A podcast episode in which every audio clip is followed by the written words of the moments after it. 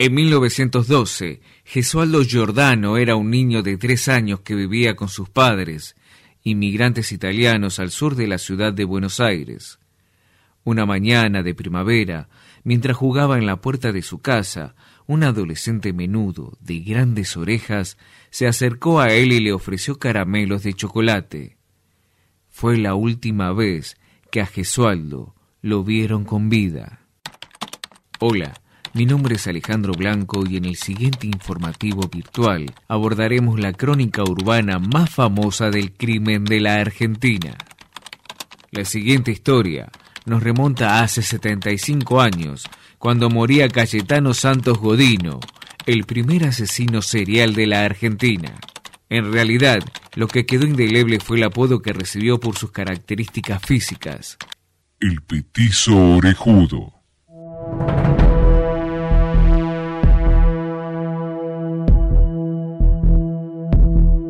La corte de escalofriantes seguidillas de crímenes de Cayetano Santos Godino llegó a su fin el cuatro de diciembre de mil novecientos doce, cuando cayó detenido sospechado de matar a Gesualdo Giordano, de tres años de edad. Este crimen fue el inicio de una investigación que permitió conocer detalles de una saga de atrocidades. Cuando Gesualdo Giordano fue encontrado, tenía un hilo rodeándole el cuello y un clavo atravesado en la sien. No era la primera vez que un chico aparecía ahorcado con una cuerda, pero el indicio determinante para cerrar el círculo de sospechas sobre Godino lo confirmó él mismo cuando asistió al velatorio de su víctima y se quebró. Hora más tarde, la policía lo detuvo. Así fue como la macabra saga comenzó a salir a la luz. La lista de víctimas creció exponencialmente, con la confesión de cuatro asesinatos, siete tentativas y siete incendios intencionales. Godino mataba solo por placer. El relato del petizo orejudo permitió reconstruir la cronología de ataques que comenzó cuando tenía apenas siete años, en mil novecientos cuatro. Ese día, según contó Godino, llevó a Miguel de Paoli, de un año y nueve meses, hasta un terreno baldío, donde lo golpeó y luego lo tiró sobre una planta con espinas, sufriendo varias heridas. Un año más tarde, Ana Neri, de un año y seis meses, fue golpeada en la cabeza con una piedra por el petizo. María Rosa Fase fue la primera víctima fatal. El hecho salió a la luz recién cuando el propio asesino confesó que en marzo de mil novecientos seis la estranguló, pero la nena sobrevivió, así que la enterró viva en una zanja. El cinco de abril de ese mismo año, Fiore Godino llevó a su hijo a la comisaría.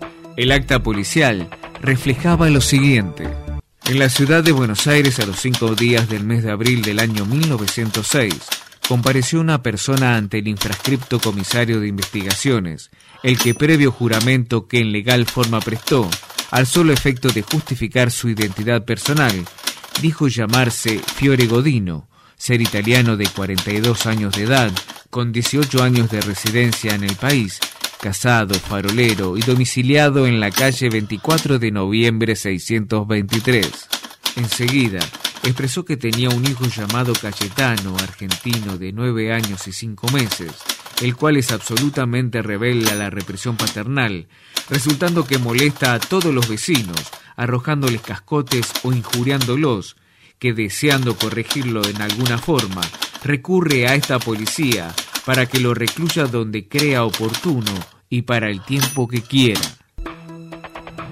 Godino, al recuperar la libertad luego de dos meses y medio de reclusión, no volvió ni a la escuela ni a su casa. El nueve de septiembre, en una bodega ubicada frente al Colegio del Sagrado Corazón, en el barrio de Almagro, el petizo orejudo sumergió a Severino González Calo, de un año y diez meses, en una pileta donde tomaban agua a caballos.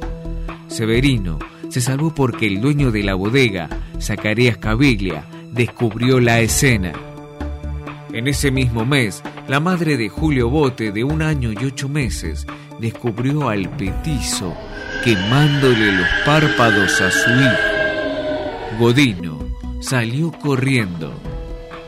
Una semana más tarde, sus padres llevaron otra vez a Cayetano Santos Godino a la comisaría, pero esta vez, con doce años, fue trasladado a la colonia de menores de Marcos Paz, donde pasó tres años. El veintitrés de diciembre de mil novecientos once, el petiso recuperó su libertad y comenzó a trabajar en una fábrica. Su carrera laboral duró tres meses. Lo despidieron, acusado de matar una yegua. El diecisiete de enero, Godino dio a conocer su faceta pirómana al incendiar una bodega sobre la avenida Corrientes. Las llamas fueron de tal magnitud que los bomberos tardaron cuatro horas en apagarlo. Una semana después, el cuerpo de Arturo Laurora, de trece años, apareció en una casa vacía. Estaba semidesnudo y con una cuerda que le rodeaba el cuello. El caso estuvo impune hasta diciembre de ese año, cuando el petiso se hizo cargo del hecho. La tercera víctima fatal de Godino fue Reina Bonita Bainikov, de cinco años, quien murió en el hospital de niños, donde estuvo internada luego de que el petiso prendiera fuego su vestido. La pista de la cuerda volvió a aparecer el ocho de noviembre de mil novecientos doce. Ese día, Godino llevó engañado a Roberto Russo, de dos años y seis meses, hasta un almacén, donde le prometió que le compraría caramelos. Pero en realidad, lo condujo hasta un predio donde se guardaban caballos, donde le ató los pies y lo ahorcó con la piola que usaba de cinturón. Un peón del lugar que llegó en el momento justo del ataque salvó al nene y llevó al petiso a la comisaría, pero quedó en libertad. En circunstancias similares, días después también se salvaron Carmen Chitones, de tres años, y Catalina Naulener, de cinco años. La última página del prontuario de Cayetano Santos Godino comenzaría a escribirse el tres de diciembre de mil novecientos doce con el crimen de Gesualdo Giordano, de tres años. El nene estaba en la puerta de su casa con algunos amigos, a los que se sumó Godino.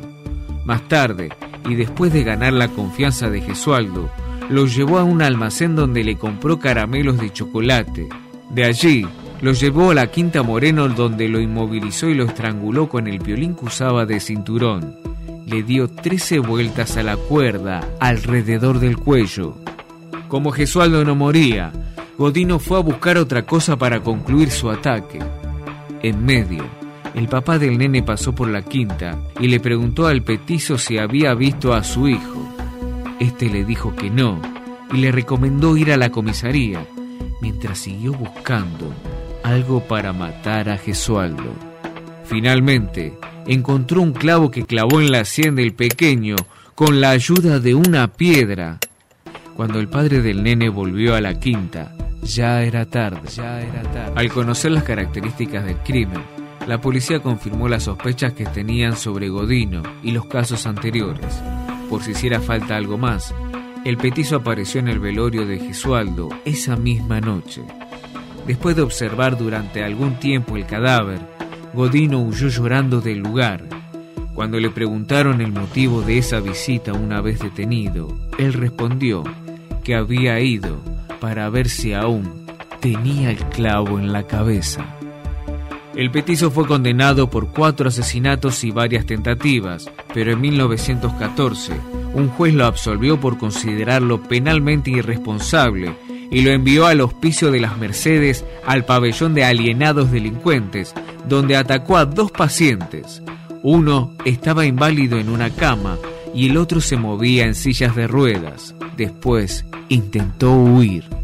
Una apelación ante la Cámara revocó este fallo y finalmente en mil novecientos veintitrés Godino fue trasladado al penal de Ushuaia, conocido como la cárcel del fin del mundo. Del mundo. Del mundo. En mil novecientos veintisiete, los médicos del penal le hicieron una cirugía estética en las orejas porque creían que de allí radicaba su maldad.